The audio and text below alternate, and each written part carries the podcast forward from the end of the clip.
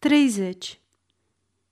A intrat un domn cu pălărie pe cap, ce de-abia mi-a aruncat o privire.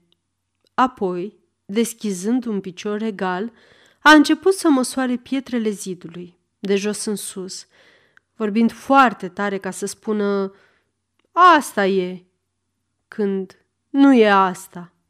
L-am întrebat pe jandarm despre ce era vorba. Se pare că era un fel de subarhitect, slujbaș al pușcăriei. Și el a fost curios să afle ce era cu mine.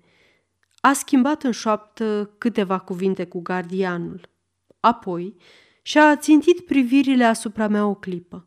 A dat din cap a nepăsare și a reînceput să vorbească cu glas tare și să măsoare.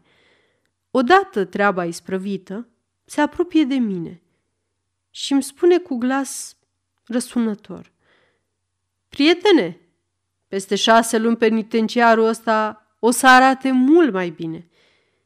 Iar gestul lui părea să adauge: „Nu o să te bucuri de el, păcat.” Aproape că zâmbea. Îmi venea să cred că avea de gând chiar să mă ia peste picior, așa cum glumești cu mireasa în seara nunții.